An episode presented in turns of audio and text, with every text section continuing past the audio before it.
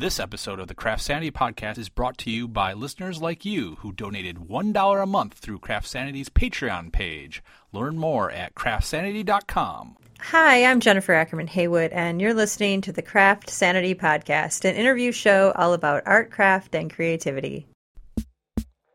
Well, if you couldn't express yourself, how would you de-stress yourself? And if you couldn't make and build and sing and knit and paint and dance and spin, would you go crazy? Well, if you're going crazy, here's something amazing to help you keep it together. One, two, three. Craft Sanity, Craft Sanity. Art and craft creative.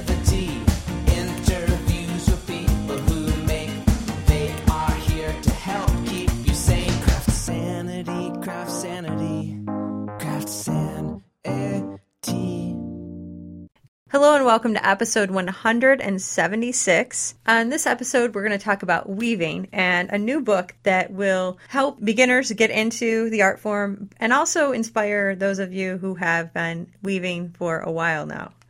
The book is called Inventive Weaving on a Little Loom: Discover the Full Potential of the Rigid Heddle Loom for Beginners and Beyond. And now I'm going to kick it to my guest for a little introduction. Hello, my name is Syne Mitchell. I am forty-five years old, and I live in Fall City, Washington. Some of you might recall Syne from the podcast that she produced called Weavecast. She also has published Weavezine. She's written many articles about weaving, and she's taught classes all over the place. She has a very interesting background and a very uh, diverse professional experience as well. So it's going to be really fun for you to settle in with the project and hear Syne's story. But before we launch into that, I want to thank the folks at A C S Home and Work for sponsoring the podcast, and also all my lovely Patreon sponsors. Thank you so much for helping me keep this show going. I really appreciate it. All right, so let's get to that interview. Thank you so much for being a guest. I am just thrilled to have you on the show. I know that you had, you know, a podcast as well. And are, are you still podcasting? Are you? I, I have aspirations to get back to it. I have about three episodes in the can that just need to be edited and posted. And I still get a lot of questions and enthusiasm from listeners. So I'm encouraged to um, get back into it, especially now that the book is done. I took a hiatus from podcasting myself, and it was completely unplanned. I know from experience, once you get out of the routine, it's hard to get back into it, but we'd love to have you back. Well, so you. In good time, you do what you need to do, because that's what I, I had to do what I needed to do and, and get back to it. But I know uh, you have not been sitting idle when you weren't podcasting, because you have this wonderful book, Inventive Weaving on a Little Loom: Discover the Full Potential of the Rigid Heddle Loom for Beginners and Beyond. And this is such a cool book. I love all the photography all the way through.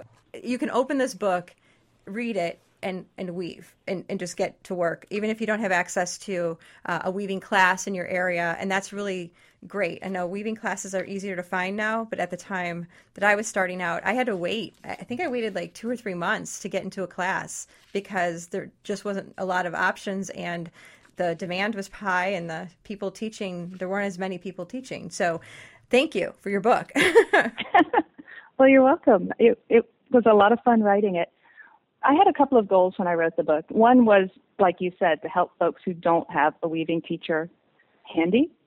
And the other was, I wanted to, I had, in my podcast, I had talked to a bunch of artists about what spurred their creativity. And one of the things that came up over and over again was this idea of design limitations. Like, if you put yourself in a box, your brain would naturally try to figure out how to break out of that box. So when I pitched the book, I had a somewhat selfish goal of the idea of taking a year, or in my case, it turned into four years, to fully explore everything you could do with a relatively simple loom, and then convert that into a book. And that's what I did. And it was tremendous fun. And I took everything I knew from weaving on floor looms and computerized looms and table looms, and just threw it at the rigid heddle loom and went to see how far I could go. And there were things that surprised and delighted me, and things that I think will resonate with beginners. And what I'm really excited about is I taught rigid heddle weaving for so long that I understand a lot of the pitfalls beginners can fall into. Mm-hmm. So I start the book with, here's how to weave, here are the problems you're likely to run into, here's how to solve them, here's what to do when you weave something ugly, et cetera, et cetera. But then through the exploration of, you know, just how far can you go with this loom, I think I have some juicy content for people who are ready to move into the intermediate stage, and then some just wild out-of-the-box stuff for those who are becoming advanced rigid heddle weavers. So for people who haven't seen it yet, explain how you set this up, what people can expect from it. The first thing we need to do is get you up and weaving. So I talk about the theory of weaving, you know, warp and weft for people who are completely new and don't know the terminology, because I know that can be something that's a stumbling block for people. Then I talk about what kind of rigid heddle loom you might want. And that came out of teaching, because that was one of the first questions people asked. They're like, what is the best rigid heddle loom? Right. And the answer to and the answer to that, of course, is it depends. You know, I have my favorite I, or a couple of favorites, but then I've had other people who weave on my favorites and it doesn't work for them. And mm-hmm. I've woven on some other people's favorites and they don't work for me. So, you know, the best thing to do there is, like with a spinning wheel or knitting needles, just go try it, see what works for you. Then to really be successful with weaving, there are some things you need to understand, like color theory, like how to choose yarns, how to put yarns together in designs that are harmonious. So I start with all of that because, you know, I want people who do this, do the projects in this book to be able to move beyond the projects, come up with their own weaving designs, and to be successful with those designs. And let's see. Oh, I talk about how to plan projects in terms of how much warp and how much weft so you don't run out in the middle. Right, and that's problems. very that's very important because you often can't find the same yarn that you started with. So yeah. yeah, it's important to plan. I'm trying to save people from my stash, essentially, because when I first started weaving, I would just buy a whole bunch of yarn, mm-hmm. way more than I would ever mm-hmm. need for the project, just to make sure I didn't run out. But there is, there is math that can help you with that. Right, so right. And then, yarn. Right, and then the yarn doesn't take over your house. So, yeah, that is nice. Well, it probably will anyway, but at least it will be for different reasons. Right. So, it'll be different uh, yarn, not all the same yarn. right, right. And then I just slowly work through different techniques, starting with, you know, the easy beginner stuff. And I try to teach a technique and then give you a project to practice with. So you have at least a beginning place before you start your own explorations with those techniques. And I move from single heddle work to finger manipulated work to um, a technique that I learned from Betty Davenport's books, where you use a pickup stick, but you use it behind the heddle, so you don't have to keep picking up each row. It's very efficient. Uh, it was in her book, Textures and Patterns for the Rigid Heddle Loom, an excellent resource. If you're interested in rigid heddle weaving, I highly recommend this book. It's like the Marguerite Davidson for rigid heddle weaving. And Marguerite Davidson is another book that you should get. Uh, then after that, uh, I start working with m- multiple heddles because I find that each heddle that you add is like adding one more shaft to your rigid heddle loom. So adding one turns your rigid heddle loom into a three-shaft loom, and that opens up a whole bunch of possibilities in terms of weaving fine cloth, Theo Moorman, some other techniques like that. And then towards the end of the book, where things are getting crazy, I add two additional heddles, so you end up with three total. And that turns your rigid heddle loom into essentially a four-shaft loom. Which is pretty amazing, because a lot of people aren't thinking when they buy a basic loom that they can push it to that, they can do that kind of work on it, which is really fun. Yeah, and, and I'm not the first person to do that. I came up with my technique of translating four-shaft patterns into the rigid heddle loom because I was teaching a class and a student said, can you do that? So we sat down together as, you know, as a class and figured out how to. But in the nineteen eighties, there were two thin monographs published on this. One was by David McKinney, who was actually a Buddhist monk. And I used to joke that you have to have the patience of a monk to weave with three heddles, but actually it's not that hard. And the other was David Xenakis, who is the powerhouse publisher behind Knitters and other magazines. I'm looking at the pictures here. When you started just pushing how complex your weaving was getting on a rigid heddle loom, were you having to retrofit looms, or did these looms come prepared for those advancements? Was this something that you tried to do? Your, you had to retrofit yourself, or are these um, manufacturers making the looms ready for this advanced weaving? There was a happy accident in that the Schacht Flip, which is one of my go-to looms just because it is indestructible, essentially, has three places to put the heddles when you're threading. And I talked to Jane Patrick, who is one of the co-owners of Schacht Looms. Yeah, I've actually and interviewed her. Yeah, great. great. Yeah, no, she's she's fantastic, and her books on rigid heddle weaving are wonderful as well. But she added a second slot on the back because she was pre-thinking of double heddle work because she knows a lot about rigid heddle looms, and it's awesome to have somebody like that actually guiding right. design. Yes, that's wonderful. And she put that extra threading spot so you'd have room to get in between to do double heddle threading. But then I found out that there was another slot, so you actually have three ready to go on the Schacht Flip. Yeah, and I think on page one eighty-two in your book, there's a photo, and I believe that I'm looking at the flip. Now, I don't yep. own I don't own the flip. Um, I have a knitter's loom, and then I have bigger looms from the same company. But I want to talk about other looms because I'm not saying everybody should run out and get a flip. If you have an Ashford Knitter's loom or some other loom, I have found that you can either use clamps to hold the heddles, you know, upright while you're threading, and then usually you can just float the harnesses while weaving. Like your tension on your warp oh, yeah. threads is strong enough. Be, yeah, because these are little, yeah, this they, they don't weigh a lot, so they can kind right. of just so be. I've done double heddle weaving on a Schacht Cricket. I've done it on an Ashford Knitter's loom.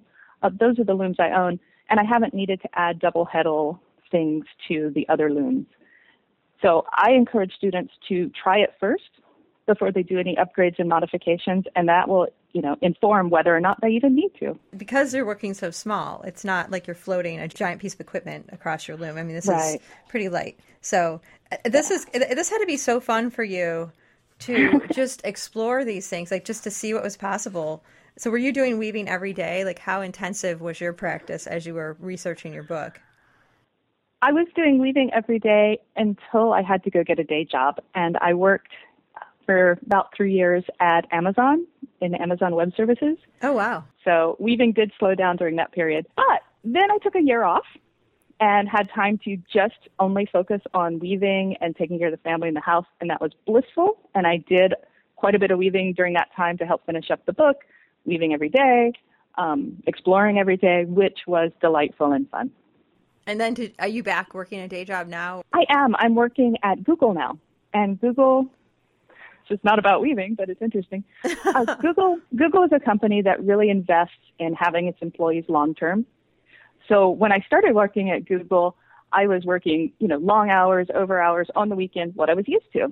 And my boss and my lead actually said, no, no, Syne, you need to just go home on the weekends and relax. You need to not work late. And what really struck me when I really realized how different Google was from any other tech company I'd worked at was I went home on Friday. I did not look at email. I did not check into work. I came in on Monday, and I had no emails from other coworkers. They really walk the walk. People go home, and they enjoy their weekend, and they don't worry about work until they're back at work. Jeez, awesome. I need to get a job at Google. Yeah, no doubt, right? Fantastic. Yeah, that's great. Well, I think that's kind of what make well, that's what makes Google appealing to a lot yeah. of, of people. And what a great, that's a great philosophy. So hopefully that'll yeah. permeate American culture, and other companies will adopt right. such practices. It's smart too, because companies spend a lot of money recruiting and hiring and training employees, and you could just save so much money by just making them happy so they stay. right. Right. Then you don't have to work as hard. And from a purely selfish point of view, I now have weaving time on the weekends. I'm very excited about Which that. Which you deserve. You should have that. That's great. Because it's not fair for you to like put all this work into a book and then not get to do the weaving yourself. I, mean, I so, know. Yeah. So that's lovely. Thank you, Google, for allowing you to, to be able to do some weaving. That's really cool. Um, so, so as you worked your way through, I know I'm looking at page one seventy-four and I'm seeing this really, pro, this pro, it never even occurred to me to do transparency work on a rigid heddle. Like I never have attempted this, and I'm looking at this and I'm like, these are so cool. Um, and for those who are wondering, like weaving a transparency, like what does that even mean? Um, how would you explain this to the folks at home?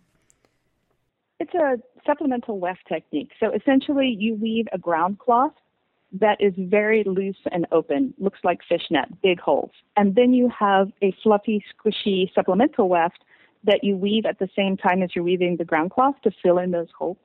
Then when you hold the transparency up to a window or some backlighting, the light shines through the holes and you get a silhouette of the design that you've woven in the supplemental weft. It's very lovely. Yes, and you have, um, and even the skull and crossbones is lovely, I have to say. Yeah, no. There's a skull and crossbones and a, and a house are the two examples in the book, and it's just so fun. You've just packed a lot of inspiration into this book. And what is the story behind the skull and crossbones? Okay. Back before I was a weaver, I wrote science fiction novels, and I actually met my husband through writing, through a science fiction writing workshop. And so when we got together and got married and started living together, we both needed our space. You know, when you're sitting and down and writing, you get into that state of flow. You, you know, the story is rolling out of you. You're typing as fast as you can. And if somebody says, "Oh, hey, are we out of coffee filters?" Boom, you know, you've lost, you've lost the thread, and it's just impossible to get back into it. So we came up with the idea of having little stickers, little Post-it notes with scary faces drawn on them that would let the other of us, without asking, know that the other person was working and not to be disturbed. And so this transparency is my "arr, I'm working" um, scary picture. And I would, it used to be I had this um, little kind of cave I worked in. It was two desks stacked on top of each other. It was for podcasting, for good sound.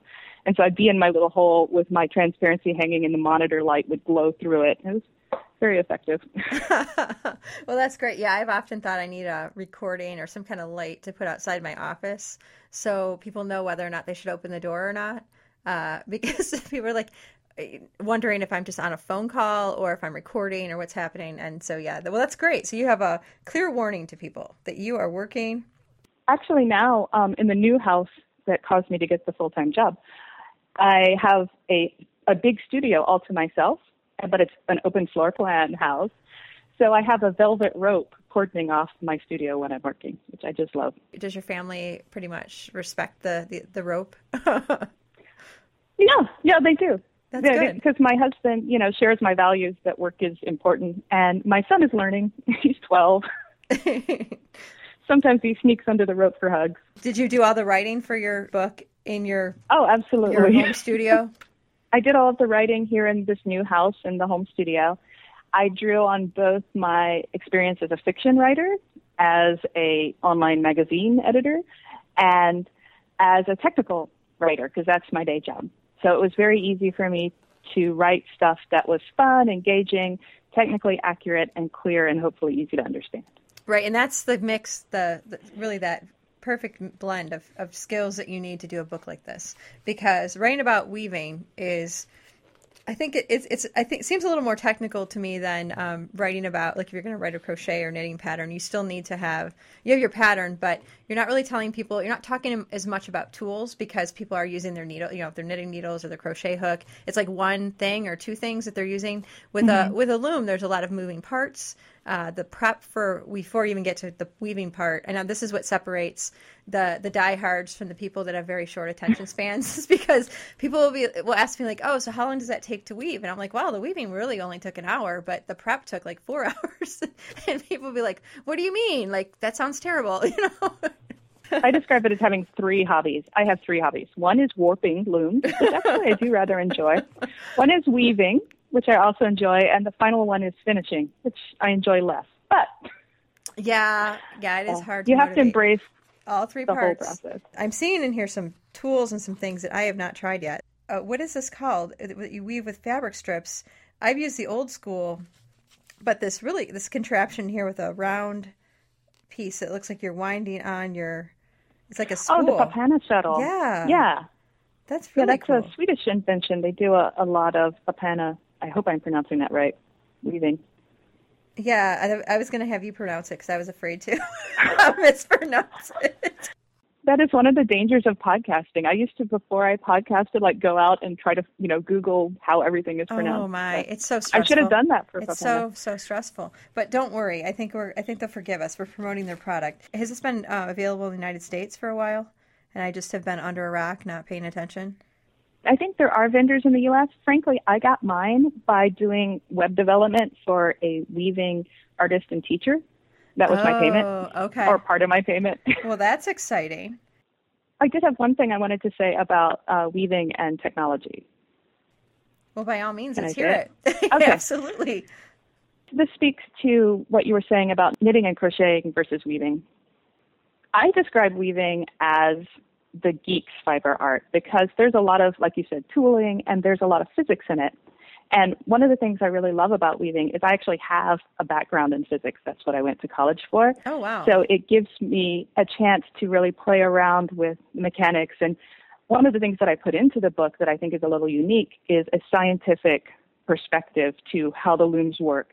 For example, one of the things I talk about is when you're getting the tension on the warp. And that's a super important thing in weaving, is to have even tension across the width of the warp. It's also super hard to get. Well, Peggy Osterkamp taught me this technique where you tie the bundle in the middle, then you advance the front break one click. You tie the two next bundles on the outside, advance it one click, and keep working your way outward, advancing one click. And I always wondered, and it works. It works beautifully. It gives you great tension. I always wondered, well, why does that work? And that's one of the things I got to really think about while writing the book and, you know, put the explanation of the physics in, into the book. Which is great, because a lot of people just sit down and they want to start weaving. And uh, so where did you go to study physics? Oh, I went to Florida State University for graduate school. And what did you expect that you were going to do with your life when you were in, in school studying physics? I thought I was going to be a physicist. I thought I was going to do experimental physics, you know, research the universe, and, you know, hopefully one day win that Nobel Prize. Well, and then what happened after you graduated? But what I really did was, through the process of going to grad school, I was doing great. I was getting A's and B's. But what I noticed is that people who were passionate about physics were doing much better than I was. The people who would clutch their physics textbooks to their heart and, like, carry them home at night to read before bed. There are such people, and there are. Bless them. I mean, we yeah. need people like that in the world. Yeah. But I was going home, and I was writing, you know, sword and sorceress fantasy stories and adventure tales because I'd had enough physics during right. my day. Right. And I realized that you need that kind of passion to be successful at things. Like, I was always going to be a B-grade physicist. So I thought, well, why don't I follow my passion and go off and write fiction? And I did, and I did for many years. And I had a certain level of success. I've published five novels. I've written many short stories, and it, it was fun. And so at what point did you get into the weaving? Did that overlap with your writing of novels? Before I answer that question, I just want to say I feel like no education is ever lost, because the physics has informed my approach to weaving and helped me be more successful at that. And it sounds like you have a degree in journalism. Is that correct? Yeah, journalism and communication uh, is my master's. Yes. And look what you're doing right this very moment. Mm-hmm. So th- there you go. Absolutely. How did I get into weaving? Was that the next question? Yeah, I, yeah, I was just curious about whether that overlapped with your the years you spent writing uh, or if that's something that kind of came on after. I started weaving because I got pregnant. Sounds strange, but it's true.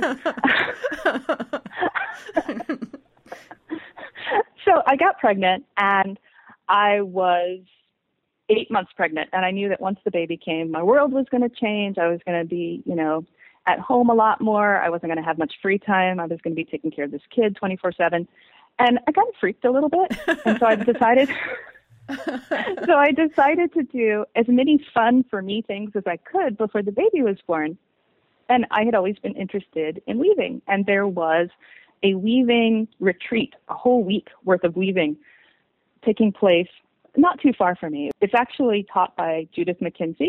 Okay. And how lucky am I to have her as my very first weaving teacher? I Not think, too shabby. No, and I think that really set me on the path for a lot of success, because she taught me some very good habits, like record keeping and paying attention to what you do and understanding the yarns. But anyway, so I'm eight and a half months pregnant. I call up the weaving retreat organizer, who was Suzanne Peterson, who actually is one of the people who run Madrona. So again, very lucky. Mm-hmm. The Madrona Winter Retreat. If you don't know about it, it's a fantastic festival. So I call her up, and I'm asking all kinds of questions, like, how many bathrooms do you have? And, and how close are you to the nearest hospital? Yeah, and is the food you serve organic? And she told me later, after we became friends, that she thought I was a complete nut job. I mean, yeah. When I showed up, when I showed up and my belly's like out to here, she was like, oh. You're like, by the way, is so, anyone a midwife or a delivery nurse? Any doctors in the house? Just well, what was case. funny is my child actually came two weeks early, so he came three days after the class ended. oh so I Lord. was super lucky. I went then. Here's a little bit more of the story. One of the projects I wanted to weave at the camp was a baby blanket, of course. And so that was a project that was still on my loom when I went home. And when I was actually in labor with my son, I was finishing up the baby blanket hurriedly because I, I had a home birth. And I kept saying to myself, I have to get the blanket done before the baby comes. And oh that's what happened. You, really? You got it done? That's yeah, great. like like hours before. Like the baby, like I was having one of those slow um, progressions. Mm-hmm. And I think it was because I, I wouldn't give birth until the blanket was done. No, I think psychologically, women have quite a bit of control over things like that, especially people that are hell-bent on finishing something. And it sounds like you were like, no, this is going to happen. Yeah, but it it makes it easy to tell people how long I've been weaving because I just look at my son and his age, and there and you go. Like, yeah, plus uh, yeah, plus one week. Um, you know. That's really great. So you um, did you realize though when you were racing to get that bla- baby blanket done? It sounds like you had already decided in that week of time that you spent at this retreat that you loved it and you didn't really want that part of your life to begin and end with becoming a mom. So did you know that you were going to try to find a way to make room in your life for this weaving to continue? Well, here's the thing. Newborn babies sleep a lot. They do. So... They're, they're so awesome that way. Yeah. So the Pretty first, awesome. like, two months, I wove like a wild thing because I had just discovered this new, you know, it was probably the most productive time of my, my weaving life. Right. But I, I wove and wove, and because of the training, I took, you know, notes of, you know, what yarns I used, what set I used, you know, samples of before and after washing and all of that stuff. And so I learned a tremendous amount during that period. And then I was involved in my local weaving guild. And so that was a great way to get out of the house, go meet other people, get inspired, take workshops through the guild that taught me, you know, techniques like velvet, like Theo Moorman, you know, all of these things that eventually worked their way into the book. Well, not velvet. The velvet chapter was cut. But it was just a great experience in terms of community and learning. So I strongly advise anybody who has a guild near them to go check out their local weaving guild because it can be a wonderful way to learn more about the craft and meet new friends. Mm-hmm. Well, one of the things that strikes me, too, um, I am a member of the Woodland Weavers Guild in Grand Rapids, Michigan, and it's really strikes me because I'll sit with these women. We have we have some men in the group as well, but it's primarily women, and uh, it's just kind of this um, low-key group, and a lot of the women that go and have been going for years will talk about their weaving. They go to all the workshops. You know, they'll, they'll really, they've really studied this, and they've been studying weaving for years, and they do not even realize what a wealth of information they possess. Uh, so when you ask a question about something, they will they will start talking, and, and they don't bill themselves as experts at all. In fact, they don't see themselves that way. Uh, but just by sitting next to somebody at a guild meeting, somebody who's been weaving for ten or twenty or thirty years, you can learn so much inside one conversation. So even mm-hmm. if you can't dedicate time to going to the workshop or the weekend retreats or, um, you know, launching yourself full blast into a weekly class, if your schedule or your life does not really leave room for that right now, just joining a group like that and having the conversations and seeing show and tell. Show and tell is so great. I love it because I, you know, oh, yeah. you go and you see what Very people in- are doing, and it's just, it's like a mini workshop basically, you know, because people can talk about what d- worked, what didn't work, show their samples. And I just feel so grateful anytime I get to talk to weavers who have been uh, weaving longer than I have and uh, are in a place where they can, can try things. And it also has given me, I look forward to retirement at some point too, I mean, because these ladies are maximizing their time. They haven't retired really. They're going full blast into the arts, and it's great. It's absolutely great to see. Indeed. Indeed. I have a lot of women in my guild that I hope to be when I grow up. They look yeah. like they're having a great time. They are, and it's just it's a it's just great to, to be able to connect with other people in your community who are doing these these experiments at home that sometimes family and friends who aren't into fiber art don't necessarily understand why you would wrestle for hours with a loom to get it to, to be set up to then get to the what I call the fun part, because I really like the weaving part. It's my favorite part, but I'm willing to put in sometimes hours of time, and then you get done and you're like, oh, I threaded it wrong, and you have to do it again. I, I actually really like I actually really like the problem solving. Like I said, I do actually consider warping as much of a hobby as weaving. And I've recently discovered a new hobby that I really like, which is loom modifi- loom modification. Right. I have. It sounds like a reality a big, show. I know, like loom hunters. That yeah. would be so cool. Yeah. You go, you find old looms, you refurb them. But I have a ginormous A V L production lobby, production hobby loom in the middle of my studio. Oh, cool. And I've been slowly modifying it, some based on the advice of Laura Frye, who's a Canadian hand weaver and a, a dear friend of mine, and some based on just experiments of playing with things and going, oh, this would be better if it was just a little different. And one of the things I think weavers shy away from doing is because our looms are, are beautiful and they're intricate machines, is sometimes we're hesitant to make changes to mm-hmm. them. Oh, yeah, because you're like, oh, it's cherry wood. I don't want to do anything. Yeah, yeah, you just kind of like yeah. respect it as it is and don't want to mess too much. But I, I think once you get to the point where you're not afraid to drill that hole and to make that one little change and, and make the weaving go smoother, I think that's a really exciting time in your journey as a weaver. Mm-hmm. And if you drill a hole in the wrong spot, just maybe tie a loop of yarn through it that's really beautiful and, and just act like you meant to do it.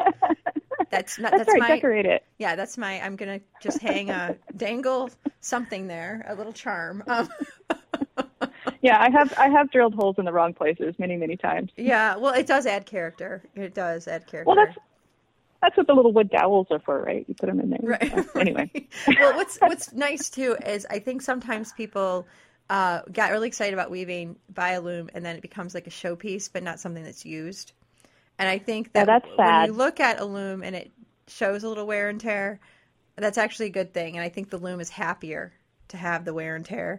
Um, I mean, my looms don't talk. If they start talking to me, that's when I know I probably – maybe should reach out for some help. Um, but it's, um, I've never had a conversation with my loom, but I know that any tools that I use, it seems like it, it, these things were created to be used. So I, I yeah. think it's, it's best when you can, um, you know, I used to weave every single day when I was a, back when I was a police reporter, and I was writing about death and destruction every day, going to mm. fires and accidents and just writing about bad news. And I got to be like, my release from that was to go home, and I'd weave for at least an hour every night. I worked a night shift. My shift ended at nine. I get home about nine thirty, assuming I could leave on time. Uh, sometimes I couldn't, but when I would get home, I would always weave before I went to bed.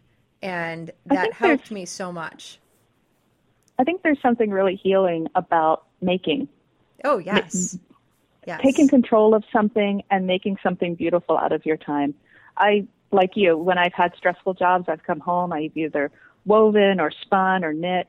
And it, I've noticed that the more stressful time I'm having at, job, at the job or in life, the simpler and simpler my projects get. Mm-hmm. So even very simple plain weave projects have their time and their place. Oh, yeah. In fact, plain weave is my favorite when I'm stressed out. Because when you're stressed, I mean, I think that's probably the, exactly the wrong time to try to um, warp your loom with yeah. something really aggravating. I mean, something, well, not aggravating, but something that requires a lot of att- attention to the setup. So if you can just set up in a plain weave and go, heck, just weave on yeah, a piece and- of cardboard in your purse. Just bring, you know, I've, I've done that where I'll just have a project and I'll be like, okay, this is getting ridiculous, folks. And I'll take a, you know, take your fifteen minute smoke break where you're not smoking, you're just weaving. And um, you, you just kind of bring yourself back to a good grounded place to face the world. And plain weave is awesome. Love it. Plain weave has a tremendous amount of design potential. Like I know many weavers who've woven for thirty years and have only woven plain weave, but they've done so much with color mm-hmm. and texture and, you know, dimensional, like you use highly energetic, highly energized yarn and have it shrink up and do interesting things dimensionally. Mm-hmm. So plain weave is, is not a simple structure. Yeah, it's it's fantastic. It really goes to show, too, like the experimentation that people, once you learn the basic skills of weaving, you really can do any number of things, infinite number of things. And uh, that's what's so wonderful to talk to other weavers. And, uh, you know, it, it'll be interesting to see when projects start. It's probably a little early, but when people start doing some oh, projects from your books, are they starting to are they starting to pop up now? I would love now? that. You know, so are people? Are you using any particular hashtag or what? What would you like people I to should, do? Because you got to start hashtag a hashtag. In, it, yeah, hashtag. I don't know. Is it inventive weaving too long? I don't, I don't know. think so. But I mean, I, that's the name of the book. I mean, that that could work. Yeah. Yeah. Hashtag inventive weaving would be awesome. I just joined Instagram. I would love to see stuff on Instagram, and it wouldn't be cool. I don't know how much support Ravelry has for weaving, but something like that, maybe Weavolution, I don't know. I would love to see projects that people yeah, have done. Well, I think Instagram would... is definitely a really easy way for people to share progress shots, and I, I love Instagram. I'm on it every single day and document all my projects that I do, and um, in fact, when I'm doing things... Oh, in my should... ma- oh, go ahead, go ahead. should I share my Instagram? Yes, I was just going to ask you. Please do. I am Syne Mitchell, no space, all lowercase on Instagram. Okay, cool. And so have you been posting? Username. When when did you join? I joined two weeks ago. It'll be a great way for you to get, see what other people are doing in response to the work you put out there. That's great that you're on. I'll have to I'll have to connect with you because I I'd love to see your projects. I'm really enjoying Instagram because I'm such a visual person that for me, I like to communicate in pictures, and it's great to see other people's pictures as well. So yeah, and social media is awesome for weavers because often we are dispersed because it's not that common a hobby, not yet. And it's a great way to connect, like you said, and have that conversation at two a.m., perhaps with somebody on the other side of the world where it's not two a.m. for them. One of the things that I think is so wonderful is when you see someone come out with a book that is really a culmination of their life experience, their academic training, and, you know, just being out there as an, as an instructor yourself. How long have you been teaching weaving? Well, I took everything that was in me that I knew about weaving and put it into this book. So it's it's all there, and it was wonderful that Story gave me an opportunity to do that. Teaching weaving. I, let's think. Well, I had a background as a teacher. I've taught both at the high school and college levels. And so once I knew that I had something to say about weaving, and I, of course, had this great passion for weaving, I approached my local yarn store, and I said, hey, I want to teach a class on rigid heddle weaving. And at that time, rigid heddle weaving was not so much a thing. And they were kind of like, uh, because I mean, some weavers have the impression that the rigid heddle loom is the baby loom that you grow out of. And and that's fine if that happens. But there's also a large contingent of weavers these days who are coming full circle and are like, well, I'm downsizing, I'm getting rid of the huge loom, and this little small loom that I can still do a lot of good stuff with is fitting my new lifestyle. But anyway, mm-hmm. I, I showed up at the weaving store, and they were not so enthusiastic. So I brought in samples. Like, look, I made this, I made this, I made this. I'd like to teach these. And I got my foot in the door. I started teaching. My friend Suzanne, who runs the Madrona Winter Retreat, took a risk on me because I was unknown in the fiber world at that time and let me teach. And I think I started teaching in two thousand six. I, I have the actual details on my website. But it's it's been a while. You know, I've taken hiatuses as I worked on the book and as I, you know, got more involved in a full-time job. Mm-hmm.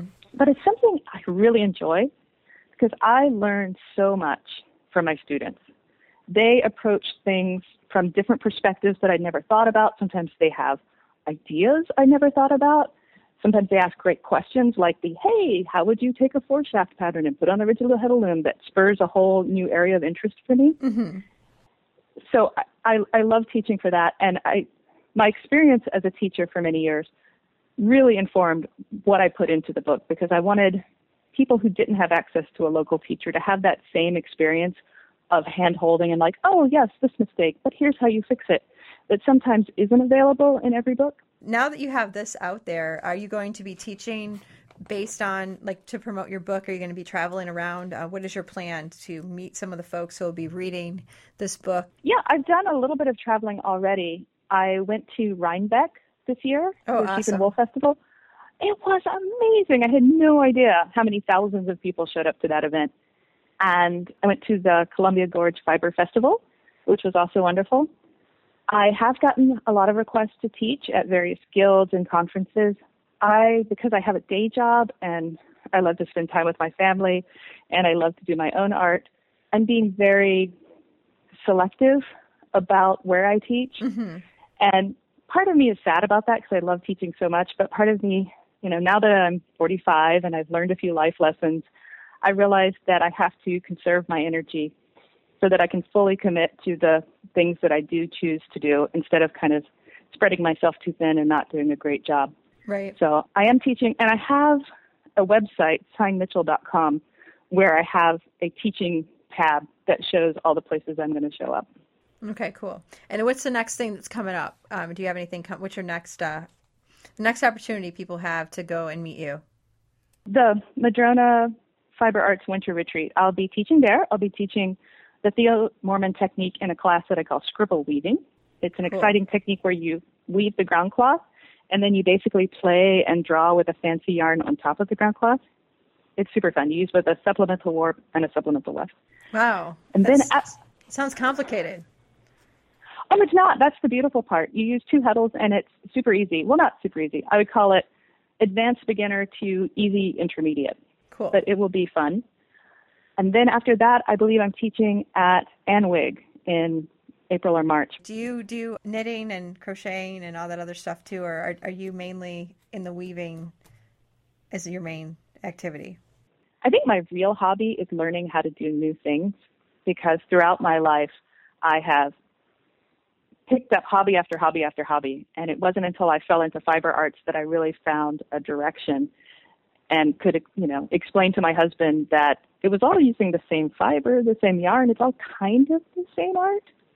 But yes, I knit, I spin, I weave, I have tatted a little bit. I've done a little bit of bobbin lace. Pretty much anything that you can do with lo- you can do with yarn, I get interested in, and I just have to learn how to do it because I, I can't not know. My current thing, my current thing I'm learning is how to sew. This is something I've tried to learn several times. Like once every decade, I will sit down and go, now I will learn to sew. And for some reason, it has eluded me.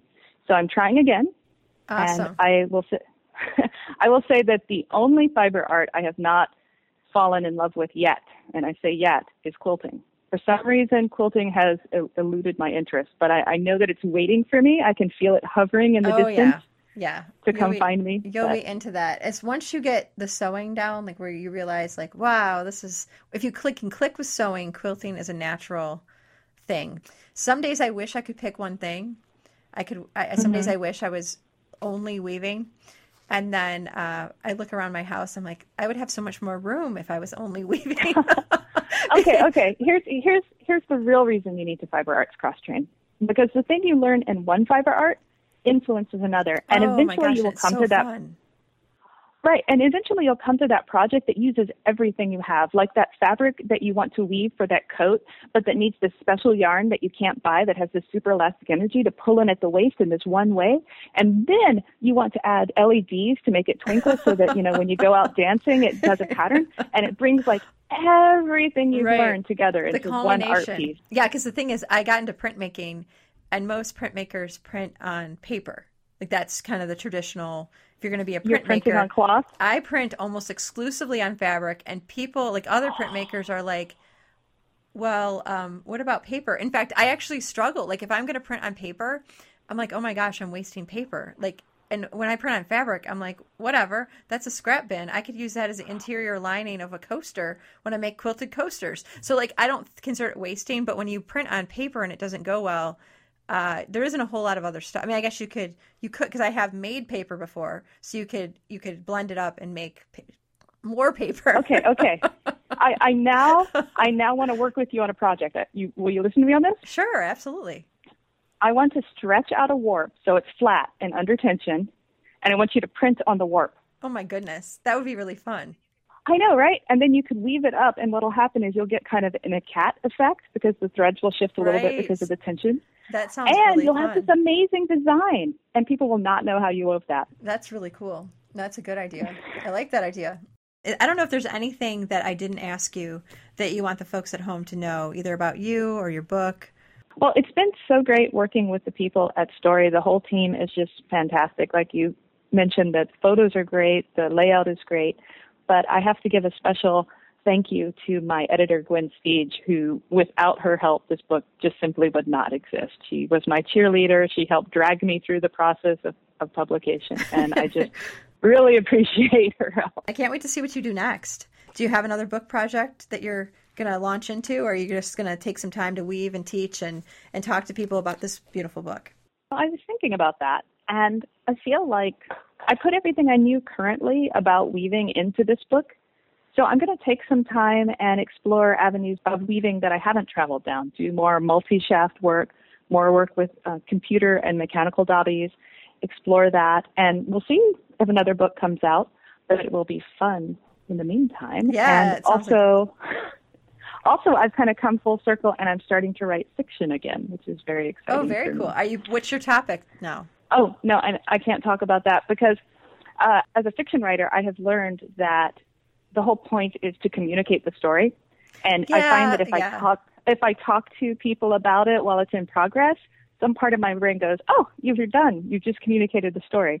And so then I don't write. So well, then it's not as I, I must be, yeah.